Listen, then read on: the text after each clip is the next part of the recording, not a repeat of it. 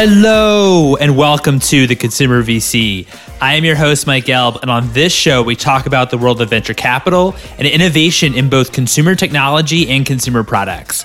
If you're enjoying this content, you could subscribe to my newsletter, theconsumervc.substack.com, to get each new episode and more consumer news delivered straight to your inbox. Our guest today is Natalie Gordon, founder and CEO of Babylist. Babylist is a baby registry and e commerce platform that combines content, commerce, and data to serve millions of expecting and new parents. We chat about why Natalie decided to start Babylist when she just became a new mother, how reading the lean startup impacted her decision making, to solving the chicken and egg problem of marketplaces, finding product market fit, and her unique approach to partnerships with brands. Without further ado, here's Natalie. Natalie, thank you so much for joining me today on the Consumer VC. How are you doing? I'm great. It's so great to be here, Mike. Oh, it's an absolute pleasure. Absolute pleasure. So, talk to me a little bit about the beginning. What was the initial insight that led you to found Babylist? I love that question. Um, it was 11 years ago. The reason I know it was 11 years ago is because I have an 11 year old and my son is now playing Roblox. Like he's he's 11. But when I was pregnant with him, I, I was expecting him.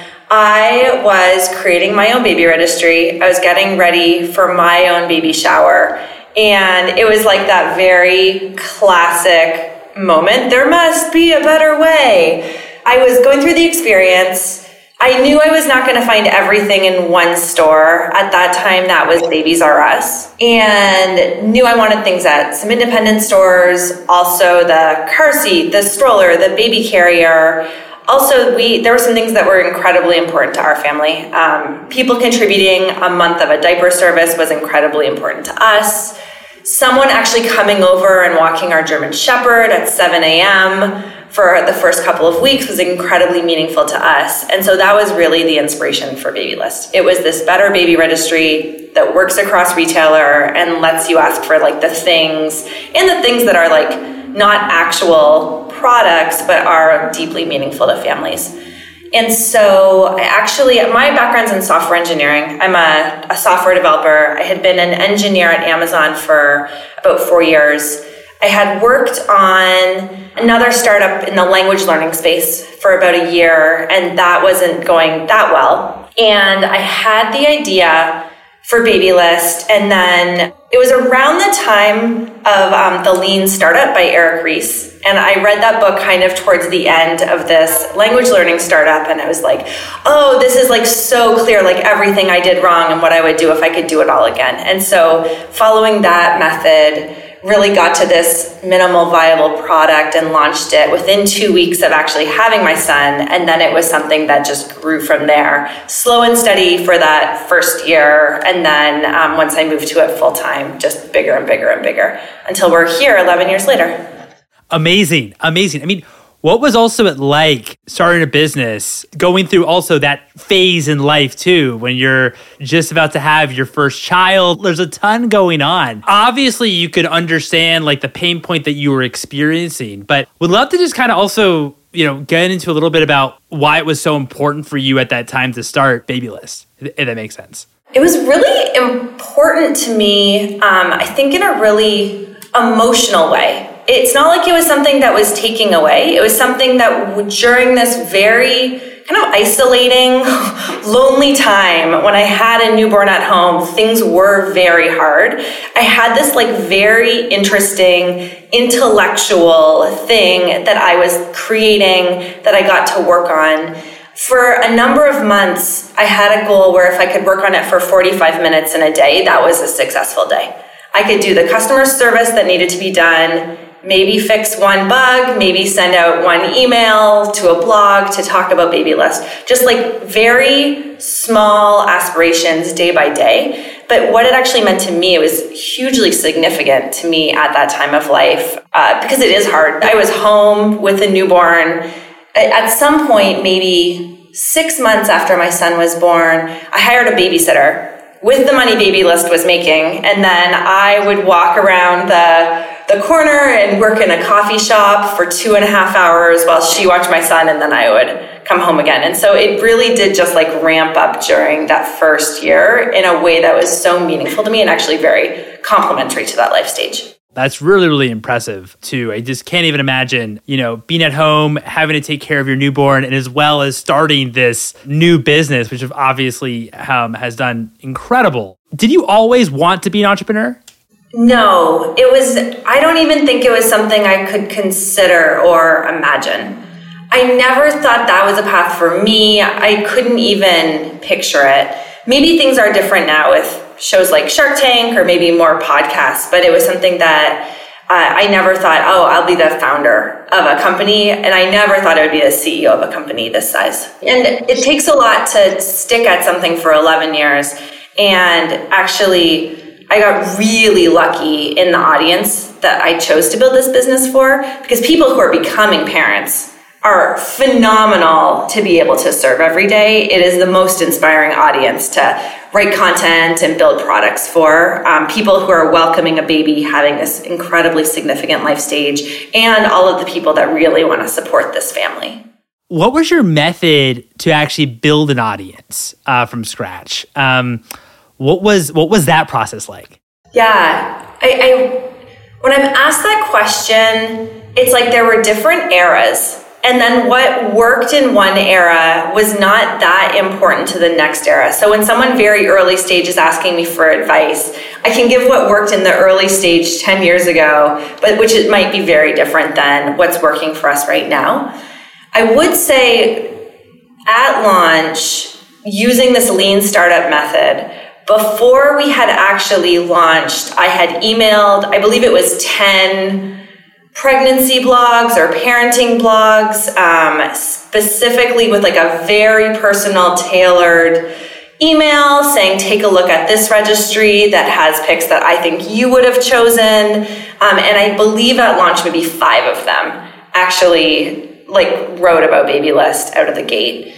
And so that was, I would say that was year one. It was like that hustle we had a very significant inflection point a couple of years after that. Real success with Pinterest as they were opening up their paid advertising channel. If you think about Babylist, it actually works quite a lot like Pinterest. We were able to get a lot of traction with a lot of our fantastic content on Pinterest. And so that was a significant way that we could scale. And then I think now everyone's gone to a baby shower that used Babylist. And that viral component is so important. And i always knew that it was there even 10 years ago but now it's something that's completely quantifiable and part of our model as well as just the i'd say at scale great performance marketing. When did you decide that you needed to raise venture capital? And what was the reason? What was that process like for you I love that question. We've really had a less traditional path. And I like talking about our funding because I think it's a really good example to founders and entrepreneurs. Um, we've never really needed to raise capital. There have been a couple of times in our company history where we've chosen to raise venture capital. We raised a seed round coming out of the 500 Startups Accelerator program about nine years ago, raised from a strategic, and then raised our $40 million round in fall 2021. I would say for almost every year of our business, we have been profitable. And we've had this like very um, sustainable, profitable business. And even us raising the Series C in fall 2021, the goal is that we still maintain that that we still really are building this business that we're what we're doing is sustainable what we're doing is for the the long term. That's really helpful. Since you've been profitable for seems like the entirety or close to the entirety of Babylist was that ever like an issue for investors? And i mean that because investors are so kind of grow, grow, grow, growth minded. And, you know, let's think about profitability maybe way later. Was that, did that ever come up as maybe like an issue for you or not really? Yeah, it would come up as complete confusion. It was like, you don't know who to compare you to. Like it, we've also really been growing as well as being profitable. It's, it's like very confusing. It's like, when's your payback period? Like, what's your, your burn rate? And we're like, nah, here, like, let us educate you on our business model. I think th- something really interesting when you're talking to VC, and I can say this with someone, I, have run this business for 11 years. I understand our business model. I have some insights on what works and what doesn't work. And you talk to an investor and they really do understand businesses across domains and have all of that. And I do think that entrepreneurs can really get in trouble if they take that advice in an unfiltered way without really saying like what would actually work for this business, not what's wishful thinking for this business. And so I think that's something that's come for me. There's a level of confidence after having run this business to really put things through that filter where there's a lot of very valuable insight that investors are seeing on their end but it's really important to know what's going to work for this business now. No, totally. Do you remember ever getting any like point of views from investors who just weren't, you know, educated or quite know of Babylist that you thought that actually wouldn't work? That definitely would not work in our line of business? I would say this last round of fundraising, I met incredible people, women with two month olds. Um, pretty much everyone had actually used Babylist either as a registrant or a gift giver, which felt fantastic. There's certain ideas, that, there's spreadsheet ideas. It's like, wouldn't it be better if we had like a longer LTV? And it's like, of course that would be better. like, you're, you're right. It's completely correct. And then it'd be like, but do you see like all the value we're providing for people, like up until having the baby? And like, here is how we extend that lifetime. And, and we really do into parenthood. And so ideas would come like that, like, oh, like, wouldn't it be great to turn this into a diaper subscription? And I think that could be a great idea for someone else's business. Uh, it would be, it'd be like, of course but like that that's not going to work with like what we do and so i actually appreciate that energy and advice I, I do think it's up to the the entrepreneur to to have the right filter for it Going back even to your question about investors being confused by the profitability, now profitable companies are in vogue. we, we were really into being profitable before it was before it was cool. What were some of the moments that you look back that you think were like actually huge unlocks for your business and maybe were not obvious at the time? Or obvious, or obvious? I think that one was when we really chose to invest in our content. And you you mentioned our content and I said actually it wasn't there from the very beginning.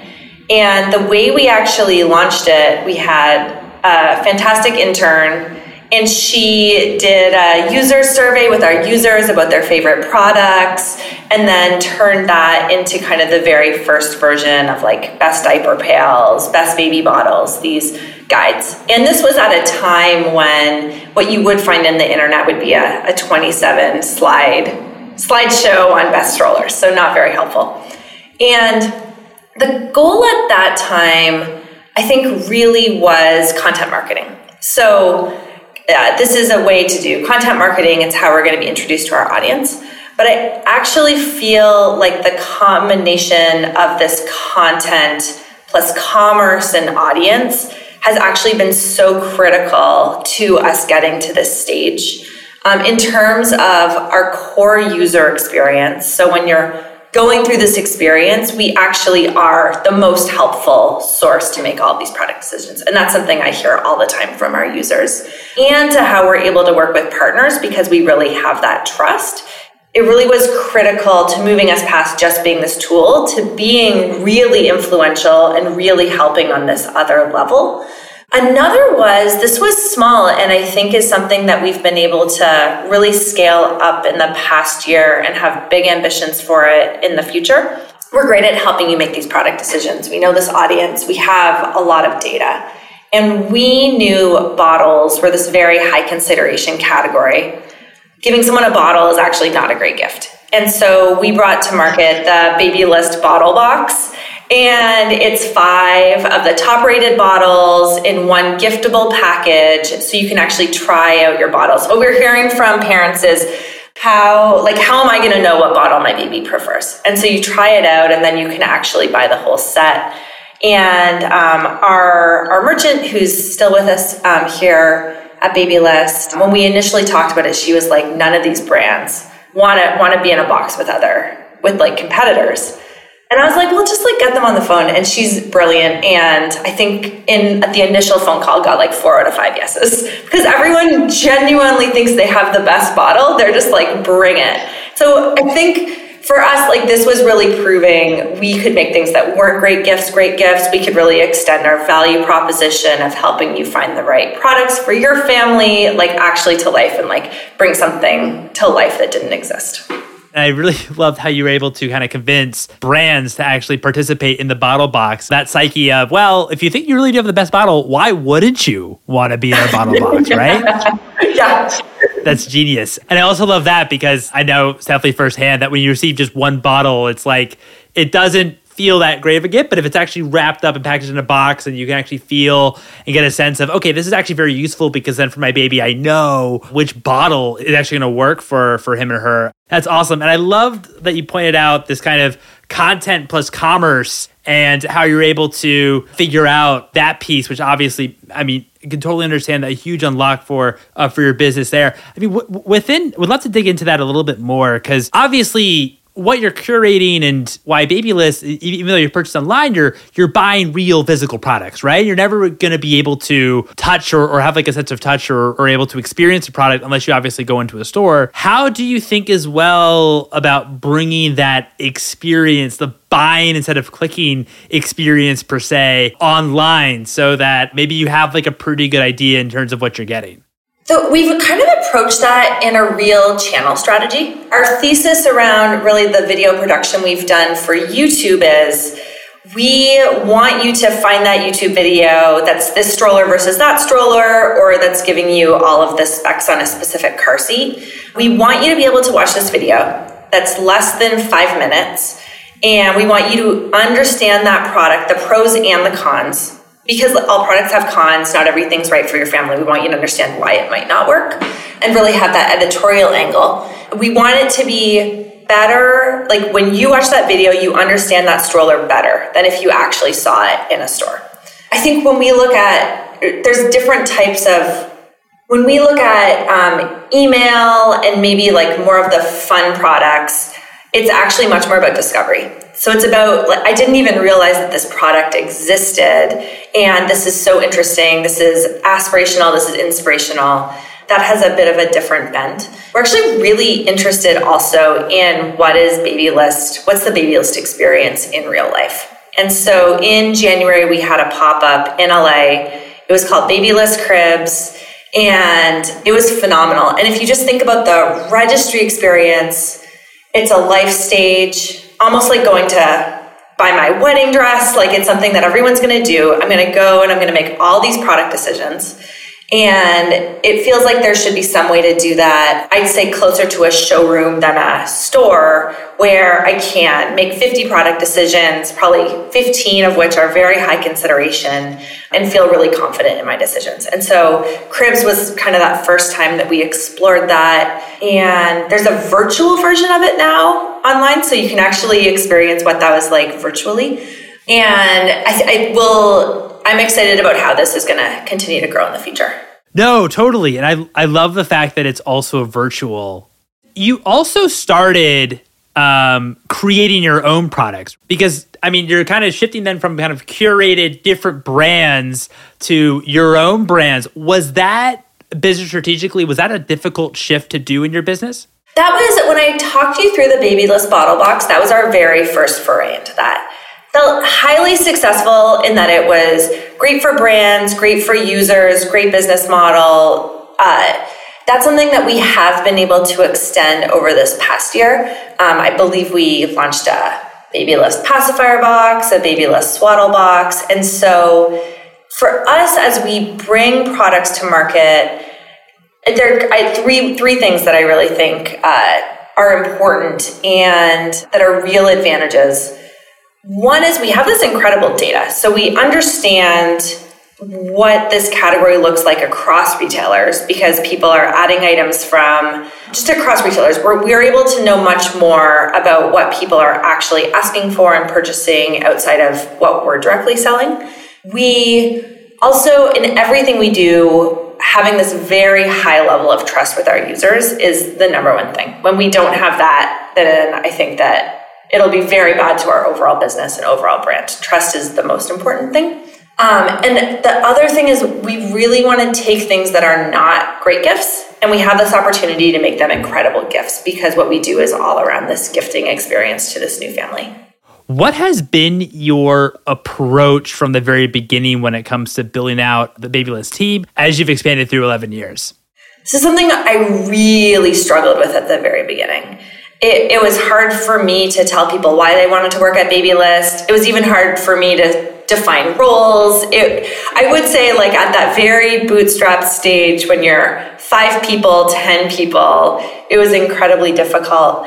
Now, kind of in a, in a fast forward way where this has just become more and more of the case, we, we have a consumer brand that people really now have experience. So when I'm interviewing people, they're very familiar with what we do. And I think also when we're talking to people about joining the company, um, there really is this like values element to it. We're serving families. We consider ourselves an anti-racist organization. Something that actually is quite authentic to our culture is we have pretty good work-life balance. And that even starts with me. And that came from a really, I remember sitting in a conference room and thinking about like selling the business. This is quite early on because I felt burnt out. And I was like, actually, it's better for the business itself if I make my work much more sustainable so I do this for longer. And it really was this shift in us really encoding that like work life balance was important to us. People don't get emails on the weekends, people have their evenings and can still be very successful here. And out of that, in a way that I did not foresee, it's just helped us attract incredible talent and they're at this place in their lives where they have a ton of experience, they want to join a startup that's very interesting, and they're at a life stage where they're really valuing that balance. And so it's actually helped us recruit amazing leaders, amazing team members across the board in, I think, in a really fantastic way. That's awesome. I would love to kind of hear more about that point in time where maybe you almost sold or were thinking about selling Babylist and you were burnt out and you realized that you maybe needed to have some distance or or have, you know, work life balance per se uh, between Babylist and obviously your life. What were some of the changes that you made to to kind of give you that space. Because when i talk to entrepreneurs i think that sometimes it's really hard for them to actually give themselves even time to actually uh, have that space per se. So how did you then structure i guess work life balance in your own terms? I can i can name some tactical things but i would say that the the thing that i know about myself and i guess not just through this part of my career through my entire career is i know what it feels like when i'm burnt out. I know what my body feels like I know what it feels like then if I take a weekend off. And so I'm pretty self aware about where I am in terms of my energy level. And I really think about it in terms of managing my own energy. Because when I manage my own energy, I'm able to like actually show up better. I'm able to lead that meeting better. I'm able to make that decision better. And so I, I would start with that. In terms of tactics, there was a time in the company history where I really felt quite burnt out, and like once a month I would take Wednesday off. And like, like it was that small. It literally is that small, and it would be really meaningful. I actually uh, try. I I don't work in the evenings. I know about myself too that I just have this diminishing level of results after a certain hour. I just get really dumb. And so I just stop and I know what it feels like again the next morning. That's not to say I also, if I am going to do extra hours, I would do it on a Saturday morning. And so I just, I actually think about it in terms of managing my own energy and being self aware to know when I'm the most effective. Gosh, that is so well put. And I really love that a lot. Just thinking about managing your own energy. That's something that I've been thinking about a lot for myself and kind of like even when I think about like my diet or just different things, like what actually is giving me energy versus not, especially being like a new dad. And so like I always just think about things in terms much more in terms of like energy. So I very much can relate in a very, very small way to that side of things. What has been the result with the pandemic on Babylist, what was kind of going through your head personally and professionally during like March 2020? And, and how are you thinking about your business? I had run this business for 10 years and I knew everything about our users. I understood how baby showers worked. I understood how baby registries worked. I understood all of the social dynamics. And with COVID, I felt like I understood absolutely nothing. And I had no idea what our users were doing. I had no, I felt like I actually lost that real thread to like what actually drove our business. We saw it a couple weeks earlier. There was a very I have a very visceral memory of our leadership team all sitting in a conference room, all breathing each other's air, um, but actually saying, This is coming. What does it mean to our users? What does it mean to our vendors? What does it mean to our team members? And actually having that conversation. Um, but the key thing was, I, I was really worried. It was, my worry was, our product is um, is tied to this physical real world event it's this real world event with many people, sometimes a hundred people, with your grandma, with this pregnant mom. Like th- this event is going to be the event that does not happen during a pandemic. And so people aren't going to need a baby registry. So we kind of took that whole first month. That was also the year we were going to learn about physical retail. So we put a pin in, in a lot of things right away. And our entire team, who ha- we have a ton of team members with kids and young kids, we're all at home. We uh, made the right decisions for our team. I was so proud of our team continuing to function. But it was really, we need to learn what's happening and we need to understand what's actually changed for our users. And if you really think about like what content and audience and community means to us, we were also, we had this very engaged audience and they were going through a pandemic and they were about to give birth and so our team like was also able to absolutely write the best content for our users who are going through this time. Uh, how to have a virtual baby shower, like what is going to happen in the hospital in this pandemic, like what's changed, like how do you have virtual birthing class classes, and so our team really responded in this incredibly audience centric way. What we really did see coming out of March, like a lot of online retailers did, was this huge tailwind. It was, I think, driven because people wanted to be more helpful to the families who were having babies. People, I think, were more likely to get you things you really needed from your registry. People were more likely to buy them online. And so this gift giving actually increased. And when we look at all of our engagement metrics, they all actually went up to like new levels that we had never seen before. And so I would say for the rest of 2020, it was really about our team just hanging on to this growth we were seeing while everyone was at home, kind of dealing with like everything we were all dealing with with our individual families. What is one thing that you would change about venture capital? I think venture capital is great. I think the thing I would change is probably outside of venture capital. I think with venture capital, that announcement of we raised money from this investor. It, it you get the PR from it, you get the hiring bump from it, you get invited to the conferences. Like it really is this external signifier that you are a hot company, you know what's going on, you're going to be a great business, or you already are a great business. And like I think all of that, all of that's great. Um, I would say, as really the company that was the bootstrapped company, like you're you're making money, you're getting bigger, like that actual the substance is really there. I think just having a place actually where we celebrate those businesses more, like, is actually the thing that I would change. Totally agree, actually. You should be much more encouraged. First of all, like the P word, profitability, I think that should be a lot more celebrated. And also like looking at actually revenue and and, and, and seeing how the company is actually performing versus how much money they've they've raised and being kind of oohed and awed over that. I completely agree with you. What's one book that has inspired you personally and one book that inspired you professionally? Professionally, I think I read it about a year ago and it was recommended to me by another CEO. It was No Rules Rules by Reed Hastings about Netflix and their culture. Have you read it? I have not actually. I think when I read it, I think I was like, oh, like I'm a pretty good CEO. Like I, I know what's going on. I know how to build this business. I, I like we have a good culture. And I read that book and it was this deep illustration of how to just have a really strong culture. What are the trade offs? And really, to me, I guess at that time, it was like there is an entirely different level of like how I want to grow. Like I, I, actually could see this like new level of like what it meant to be a company leader. I would highly recommend it. I, I may make that like a professional and personal example. I read a personally. I recently read uh, Dear Sugar. It's an online advice column, and there's an anthology. It's by Cheryl Strayed. Um, and it was like absolutely touching, wonderful on all levels. I highly recommend it. That's awesome. That's awesome. You know, it's funny. I don't think we've actually had a past guest mention either of these books. So you are very original, Natalie.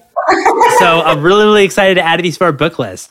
My final question to you, well, on advice, what is what's one piece of advice that you have for founders? Oh, I thought you were going to say for new parents. that too. That too. I could use it. I could use it.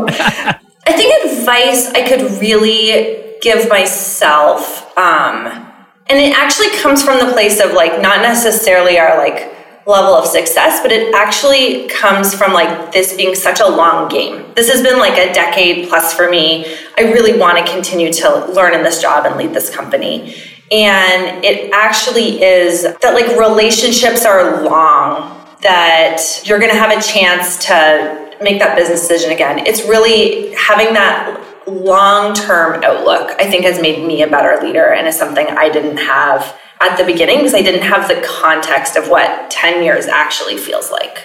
Natalie, thank you so much for coming on the show. This was a lot of fun. Thank you so much, Mike. And there you have it. It was a pleasure chatting with Natalie. I hope you all enjoyed. If you enjoyed this episode, I'd love it if you'd write a review on the Apple Podcasts. You're also welcome to follow me, your host, Mike, on Twitter at Mike Gelb, and also follow for episode announcements at Consumer VC. Thanks for listening, everyone.